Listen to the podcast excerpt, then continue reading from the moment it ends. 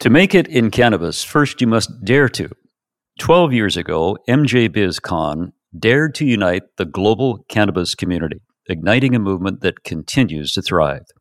So let's grow together this November 28th through December 1st in Las Vegas. You'll hear incredible stories, see groundbreaking innovations, and forge connections you need to thrive in 2024. But wait, snag your ticket to MJ BizCon in October and you are eligible for the 31 days of giveaways and promotion going on right now. So hurry, get your ticket today. And here's a secret podcast listeners get 10% off with promo code 23pod10. That's 23pod10. Don't miss out. Get your ticket at mjbizcon.com. That's mjbizcon.com.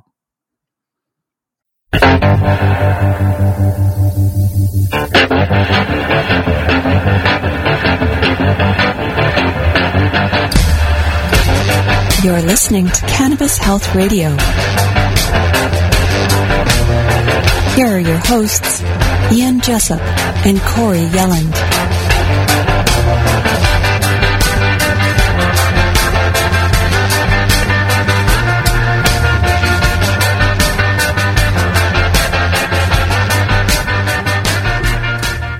Welcome to another episode of Cannabis Health Radio. I'm Ian Jessup. And I'm Corey Yelland. When her husband went in for surgery to remove a tumor in his small intestine in December of 2013, the surgeon made a mistake. As a result, he required more surgeries and nearly died more than once.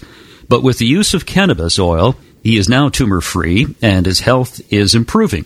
And joining us to tell their story are Lucille and Alan, who live in the Midwest of the U.S. and don't want us to give an indication of where they are, which is fine with us. Lucille and Alan, thanks for joining us. You bet. Thanks Thank for having you. us. Thank you for having us. Take us back to the summer of 2012 when Alan's tumor was first discovered.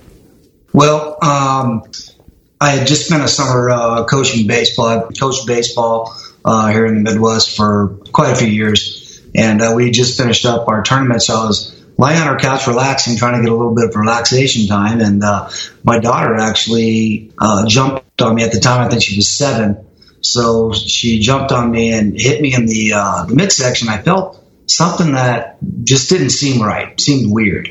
And I was already having an appointment to go see uh, my uh, general practitioner.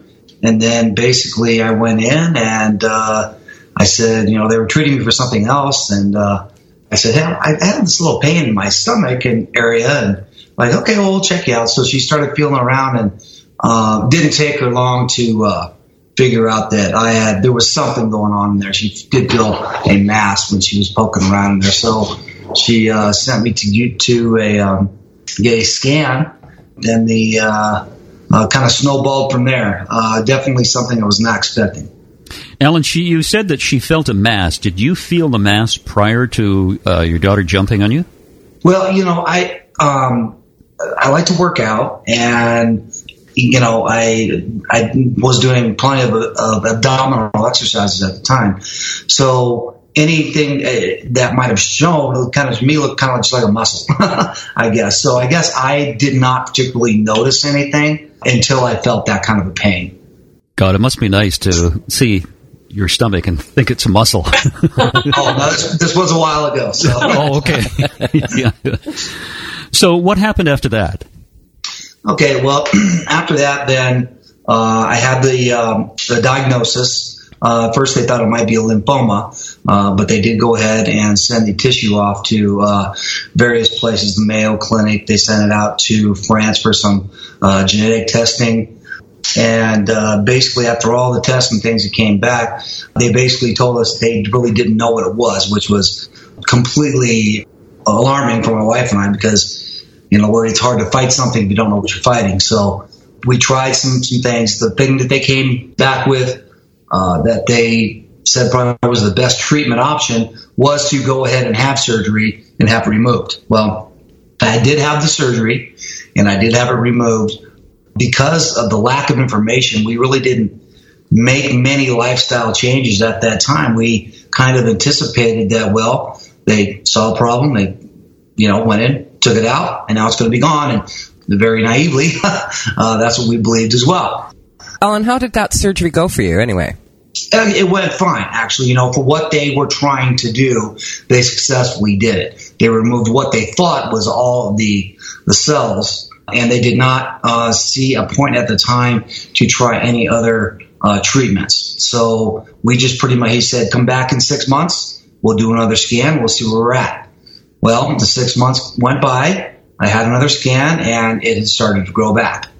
And then once I the, the I had the recurrence uh, then they uh, suggested that I go down to a, a, more of a major city and get it checked out by a, a very uh, renowned uh, regional surgeon on these types of surgeries, which I did. Then I uh, went ahead and had surgery scheduled. Now, at this point in time, really hadn't considered many other treatment options, basically due to the fact that uh, they didn't know quite how to, to treat it, you know, other than go in, cut it out, and you know, hope for the best.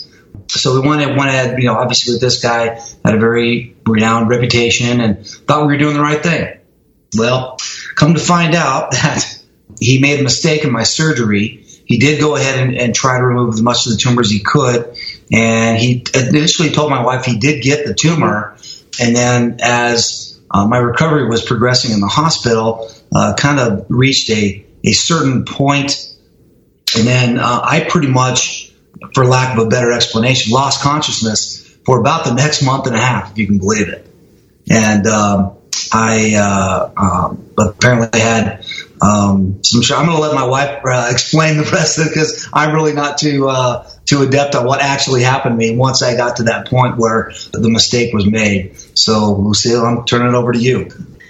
We hadn't um, done anything differently because we didn't know what the tumor was. At one point, they told us it was benign so we just continued down. But during the second surgery, as it turned out, the surgeon actually made a mistake and sewed Mark's small intestine back into itself. And basically, the bile built up in his small intestine to the point it broke open the stitches and dumped into his abdominal cavity. So Mark went into septic shock. So, and, Lucille, if I could just back up here, he he sewed the small intestine together so there was no pathway. Do I have that right? Exactly. Okay. Exactly. Yep. So, you know, so at that point, obviously, there were so many acute issues. They had to go back in, they had to clean out the abdomen, they had to, you know, address so many acute issues that we kind of lost sight of the whole tumor, the whole reason for the whole surgery. You know, during this ended up being a 66 days in the hospital you know, Alan coded twice, his adrenals bled out, his kidney shut down, his lungs collapsed. I mean, every worst case scenario happened. And I remember at one point the surgeon did come in and tell me the pathology on the tumor is really inconclusive. We don't really have a lot of information. We're going to try to send it up for some more testing. And I kind of went, okay, that's what happened last time. But again, we were dealing with so many acute issues you know, Alan got out of the hospital, we still, he had an open wound, he had wound bags, he had an ostomy bag. I mean, all kinds of different issues that we still, we were dealing with those and we weren't thinking the big picture about reoccurrence or what we needed to change. Then it was October, I guess, of 2013? 14. 14. 14. 14. That's right. Um, again, a routine scan showed that the tumor had returned one more time, very close to the original location, but it was more sitting on top of the mesentery artery. And at this time, I mean, we were pretty much at a loss. We didn't know where to turn, what to do. And we had a friend who had also been battling cancer, and her husband convinced her to try CBD oil with THC, he wanted her just to sleep because the chemo made her so sick she couldn't even sleep. And he's like, I don't even care if you just get stoned and sleep for three days. I just want you to be able to sleep. And she had been having some positive results, so she gave us some information, steered us to some different groups, some different researches, and we were able to go down and get some CBD oil that had a one to one ratio, and we just kind of started it. So let's um, just, you know, interrupt sure. interrupt you for a minute, Lucille. I just want to be really clear for listeners that this is not straight CBD. This is a one to one ratio THC to CBD. Yes. And you know, the first time we went to a legal dispensary and but no, we didn't know a lot about it and it was butane extracted and then the more I re- researched it, I'm like, oh, we need to do a better, higher quality oil. So we found an organic dispensary that was incredible, so knowledgeable, so compassionate. So we switched to an organic CBD oil that was still one to one ratio, that was a CO2 extraction, very clean. Um, and honestly, Alan started taking as much as he could handle. The, the I will say this that when I first started, um, probably was using a little bit too much for my body. Um, so it made me very sluggish. It made me very, you know, uh, wasn't room to have a lot of energy. Um, and that did take me a little bit of time to be able to uh, find a little bit of a balance to where, uh, and timing as to when I was taking it as well, um, also was crucial that I found. You know, as I got into uh, a routine, I guess you could say, it's been uh, actually a very positive experience. Right. Um, uh, and I, you know, at that point in time in 2014, um, I was after they found the third tumor. Uh, we actually saw some decrease uh, in the actual tumor that I had after I started taking uh, the oil. So uh, that encouraged me a lot. We did some soul searching and we were we prayed on it and we decided to go ahead and get what was in there out. And so I did go back in for a third surgery. This time, researched, uh, went out to California, interviewed some doctors out there uh, at uh, UC Irvine. Uh, had talked to the Mayo Clinic extensively, MD Anderson. So I was doing my research this time. And, ironically, I, I, came up with a, uh, a gentleman in a city very close to us, only about 90 miles away. So um, very fortunate, in fact, we didn't have to travel around the world to uh, get the surgery I, I, needed to get. So uh, this gentleman was fantastic. We hit it off right from the start. Uh, very much, uh, uh, you know, not just a cut and turn you loose kind of guy. He was uh, very compassionate. worked very closely with radiologists, oncologists. So they formed kind of like a team, and they did one thing that no other group had done is they, they came up with a plan. And um, I was very thankful for that. He was not against me trying some alternative methods, put it that way, I guess. As Alan had mentioned earlier, you know, we saw some decrease in the tumor from the CAT scan till we actually did the surgery. Had Alan not had so many problems from the surgery that went wrong, we may have just continued with the CBD oil and given it longer to work. But Alan had so many issues that had to be fixed. His gallbladder had to come out. His appendix had to come out. He still had an open wound on his abdomen that needed to be closed. So since he was going to be open anyway, it didn't make any sense not to address the tumor when the surgeon felt as though he could remove it safely. You know, if he didn't have so many other issues at the time, we I feel like we would have gone forward with just doing the oil. But because he had to have surgery to address other issues, obviously we did everything we could at the same time. But since then, like Alan was saying, the doctors that we worked with, they weren't going to come out and say, try something different, but they were very much willing to listen and to encourage us to go an alternative method because they didn't have a lot of answers. At any time throughout this, did anyone in the medical profession say that the tumor was malignant? Well, they depends on what your definition of malignancy is. Now they said that anything that is foreign that comes back is considered malignant. The interesting thing about all the tumors that I have had, they have been the term that they used was non-evasive or non-internal or something. It was not inside an actual organ. It was usually, or it was on top of, or to the side of. It, that was the type of growth that I had.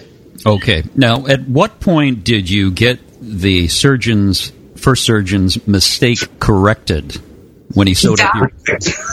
that was in January of 2015. Oh, so you were dealing with this for some time. Oh, oh yeah, about a year. You know, after the the mistake in the in the surgery, uh, the recovery time was pretty extensive. I had to take almost two years off of work to address those issues, and um, you know, uh, like Lucille said, you know, I had to get my gallbladder out. I was having all kinds of issues with that. Um, had to be hospitalized specifically for that. I've had additional things that, that so like I said, the wound I, I, had had to be closed. So there were things that we were dealing with that weren't uh, necessarily tumor related at that time. So you went into the hospital in relatively good shape just to get oh. this tumor out, and uh, sixty more than two months later, you came out, and quite frankly, you were a bit of a mess. I was definitely. I, I he was a huge mess. That's a great way to put it. okay. Uh, yeah, definitely. And uh, uh, go ahead. I was just going to say, I've just Googled stromal sarcoma, and it says that it's a malignant right. tumor. It is a malignant tumor. And that's what they ended up officially calling it because they didn't really know what else to call it. It was a soft cell tumor. They originally thought it was a GIST, and it wasn't. Um, they thought it was lymphoma. No, yeah. It wasn't. That's the official diagnosis. And it, it malignant because it did return three times um, well, twice. Well, t- yeah, three different tumors came back twice. You know, the last. Well, you know, I believe that it hasn't come back because of the changes we've made. I believe the CBD oil has been a huge, huge C- part of that. CBD THC oil. Correct. Yes. Correct. Thank you. It's re- really important. How about if we call it cannabis oil? Because I think that's going to be very confusing for people. Yes, uh, cannabis oil. You're right because it does have THC in it, and you know we've done the one to one ratio almost the whole time and we have cleaned up our eating some, but it's not perfect by any means. But the one thing that Alan has done consistently, consistently since October of 2014 14. is take cannabis oil. And he, he hasn't missed it. Um, he did do some chemotherapy, but continued the cannabis oil through the chemotherapy. And he has had clean scans since June of 2015. And Ellen, how do you feel today? I feel really good. As a matter of fact, I feel especially good because I just had a, a scan recently about uh, three weeks ago, and uh, the oncologist came back and said everything still looks good, just exactly you know the way it should. Uh, so I basically told him that I was going to end my chemotherapy at this time, and I was going to turn to uh, alternative natural uh, type therapies because uh, I was basically on I was on pill form, so I didn't have to go get infusions. But you know, uh, side effects from chemo, as I don't have to tell you guys, are not fun. No. What did uh, what did he say when you, you told him that you were going to go the natural route? natural. He actually, you know, and, and again, I don't want to, to paint these guys into a negative light at all. They've been great, and they actually, he, my oncologist actually gave me options. He said, "Okay, you can do you can do this." He said, "You can go ahead and stop." And do what you feel that you need to do. He didn't specifically say try, uh, but he, but he knew what I was on and uh, he knew what I was doing. And he says, "You can try that route, and then we'll get you rescanned in three months." And he said the second option was to reduce the level of uh, chemo that I was taking, and then we get scanned in four months, or I could just continue what I was doing with the same dosage and have another scan in six months. Now, I got to tell you, I, I, really don't like going in and get those scans. Um, it uh, definitely has an effect on my attitude and those types of things, especially about a week out when I'm a week out from a scan. Get really nervous, and anxious, uh, as you probably know. And so I said, well, I'm going to go ahead and, and do the option one. I've always told myself, I don't really believe I need this, and I'm not going to be on for the rest of my life, frankly. So I'm going to better. Why not now? You know, now's as good a time as any.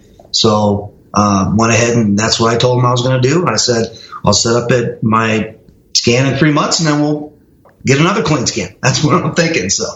No, I, I think you've got a you've got a good doctor. I want to ask your wife, Lucille, mm-hmm. when Alan was in hospital for all that time, those two months, what was going through your mind?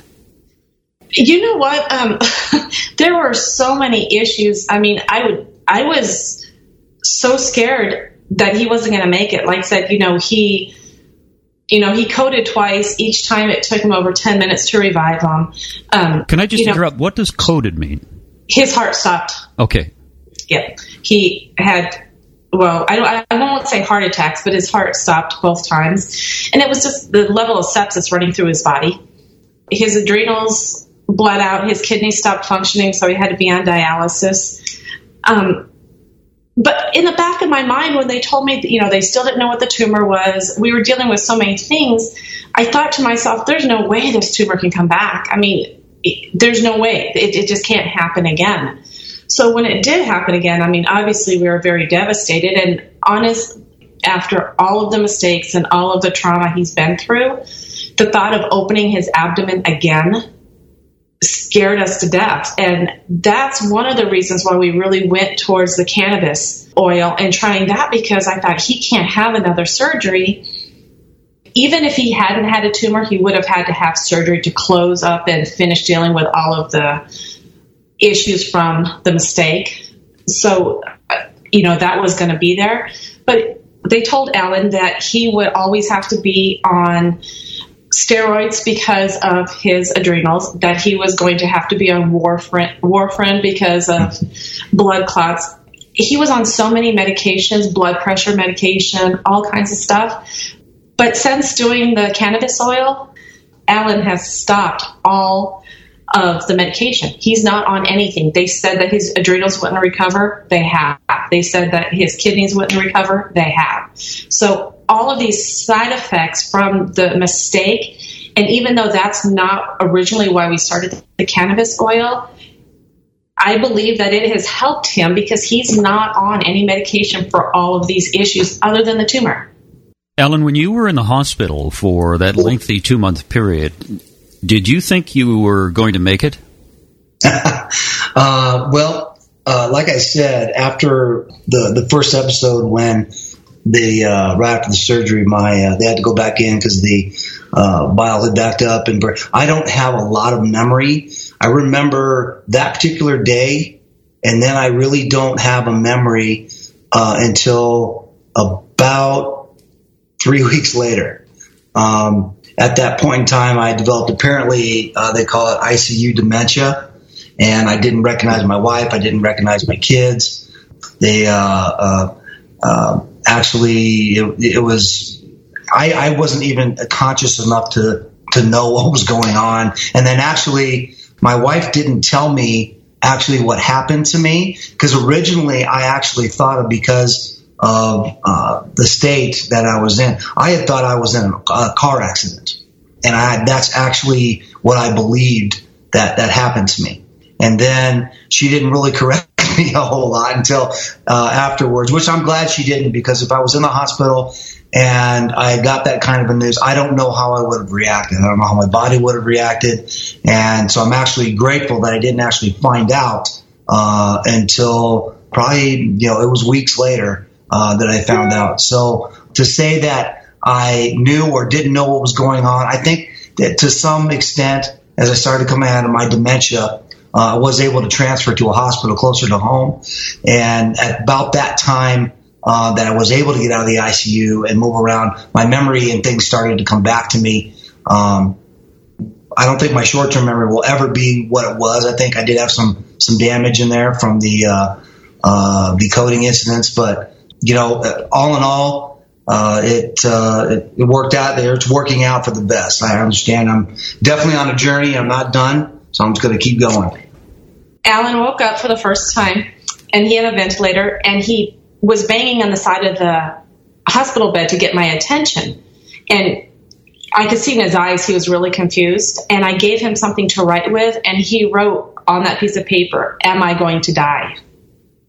And so I think when he first woke up from the first emergency surgery and he was ventilated, I I believe he was questioning things at that point. Unfortunately, it wasn't long after that that the sepsis really started going through his system and then he lost consciousness again. So, when you ask if he thought he was going to make it, I think initially he was very concerned about that. And then maybe by the grace of God, he doesn't remember the next two months. This started with a tumor in the small intestine. Correct. And I want you to tell the story of Alan getting um, tooth extracted, root canal. right. We had about the same time that we started with cannabis oil, we started looking at other things, and a friend recommended a biochemist. And so we went to this biochemist and had a scan, and he looked at Alan and said, When did you have a root canal? And Alan kind of looked at me, and then he looked back at the biochemist and he said, Last fall. And he said, Was there an infection in this tooth? And Alan's like, Yeah, it was. A, there was an infection. And the biochemist kind of shook his head and he said, you still have an infection. As he started showing us these different charts, he told us, he said, this tooth is on the same meridian as your small intestine. He said, I believe there is still an infection that is sealed in with this root canal. And he recommended that Alan have that tooth pulled. And it took us a while to actually find a dentist who was willing to pull this tooth after this root, root canal. But we did it, and it was interesting because he had the tooth extracted on a Friday. Monday morning, Alan called me and said, Hey, guess what? I think there's an infection where that tooth was. And sure enough, there was an infection that was being held in by this root canal. Yeah, I want to tell you an interesting story about uh, Weston A. Price, who is considered one of the world's greatest dentists in the early part of the 20th century. He was a dentist and a researcher who traveled the world to study teeth and bones. He had this woman come into his office, and uh, she was wheelchair bound for six years. And she wanted to have her root canal tooth extracted, even though it appeared to be fine. Mm-hmm. And so she agreed, and he extracted her tooth and implanted it under the skin of a rabbit. And the rabbit amazingly developed the same crippling arthritis as the woman and died from infection 10 days oh. later. Wow. But here's the key the woman, who now free of the uh, toxic tooth, immediately recovered from her arthritis and could now walk without even the assistance of a cane. And Price discovered that it's mechanically impossible to sterilize a root canaled tooth. Hmm. And I think your root canal really could be the origin of a lot of your problems. I, you know what? At this point in time, and it's interesting that, that you bring that up because uh, I was actually having this conversation last night uh, with a group of friends. But I'm kind of to the point now where I'm done looking behind. I'm looking forward. Um, that's that's where my mindset is. You know, as I went through this thing, it was uh, kind of difficult to, to make plans because you you know you're always on guard, uh, always concerned about the next scan and whatnot. But I am really uh, excited about you know what, what the future can hold, and I'm um, excited about the path that I'm on. I'm excited about uh, the changes I've made. And um, so tending to look backwards is kind of not my thing anymore. I'm looking forward. Alan, how has your, yes, the proper term is near death experience uh, as a result of hospitalization, how has this changed your perspective of life? um, quite frankly, it's um, uh, I've done a, a complete 180. Uh, I can def I know I've grown in so many ways, uh, spiritually, emotionally, um, with my family. Uh, I think that if you were to, to ask Lucille, I think I'm a better father now, more conscientious about the little things. Uh, you know, I know oftentimes people talk about admiring a sunset or a sunrise or uh, a field of flowers or things like that, but actually, those things actually happen. At least they happen for me. And you do appreciate things a lot more, a lot quicker, uh, at least in my case, than I did ever before. Lucille, have you noticed a change in Alan? yes, I have. He's so much more compassionate. And our daughter has even made the comment before. She said, she said, "Don't tell Daddy this." She goes, "But I like him so much better since he got cancer because he's so much nicer." but, you know, it's kind of because Aww. you know Alan was pretty high stressed and you know did a lot of things and maybe just we didn't take chance to stop and realize all the things that we have. You know, and we are very very fortunate that we found cannabis oil, but not only that, but the support system involved in it. I would say that probably more than anything else. I think the the community, the culture, uh, those types of things. It's it's one that reeks of positivity, and the more you know. And at that point in time, I had about as much negativity as I could deal with. So I was looking for some positivity, and almost to a person uh, that I've dealt with uh, in this journey with not only the cannabis oil, but I've used meditation as well, you know, changing the diet and those types of things. All these changes have just made me, I think, a better person. Anything you folks like to tell listeners in conclusion?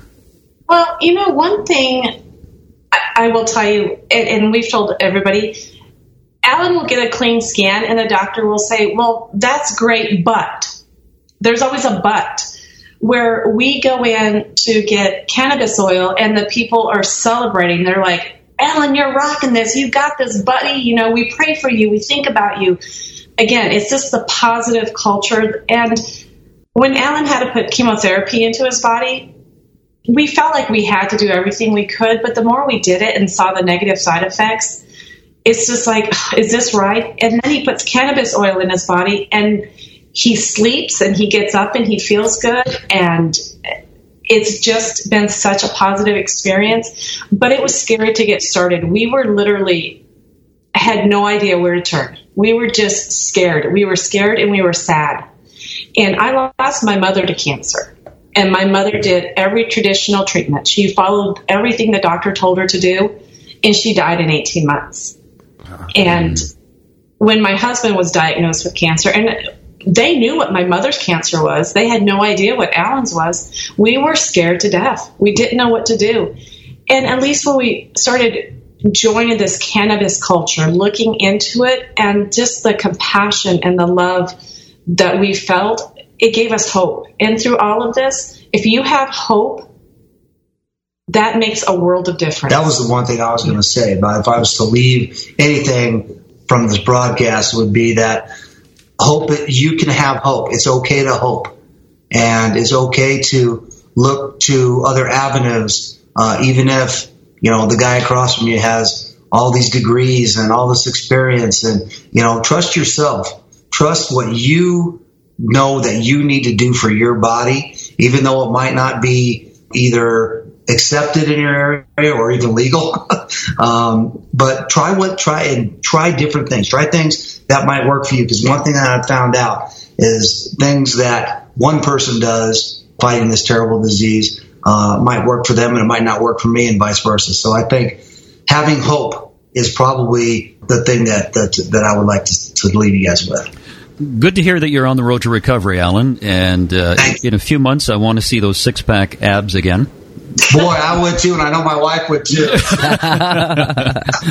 Thanks very much for this. okay, guys, thanks for having us. Appreciate yeah, Lucille and Ellen, thank you so much. You thank you, and thank you for all of your support and your posts and your updates. And we read them all the time, and they keep us going. Yeah, they do. Good. So, thank you. Great. Thank you. You're welcome. And there you have it, another edition of Cannabis Health Radio. Thanks for listening, everyone. You've been listening to the Cannabis Health Radio podcast. Visit our website, cannabishealthradio.com, and follow us on Facebook and Twitter.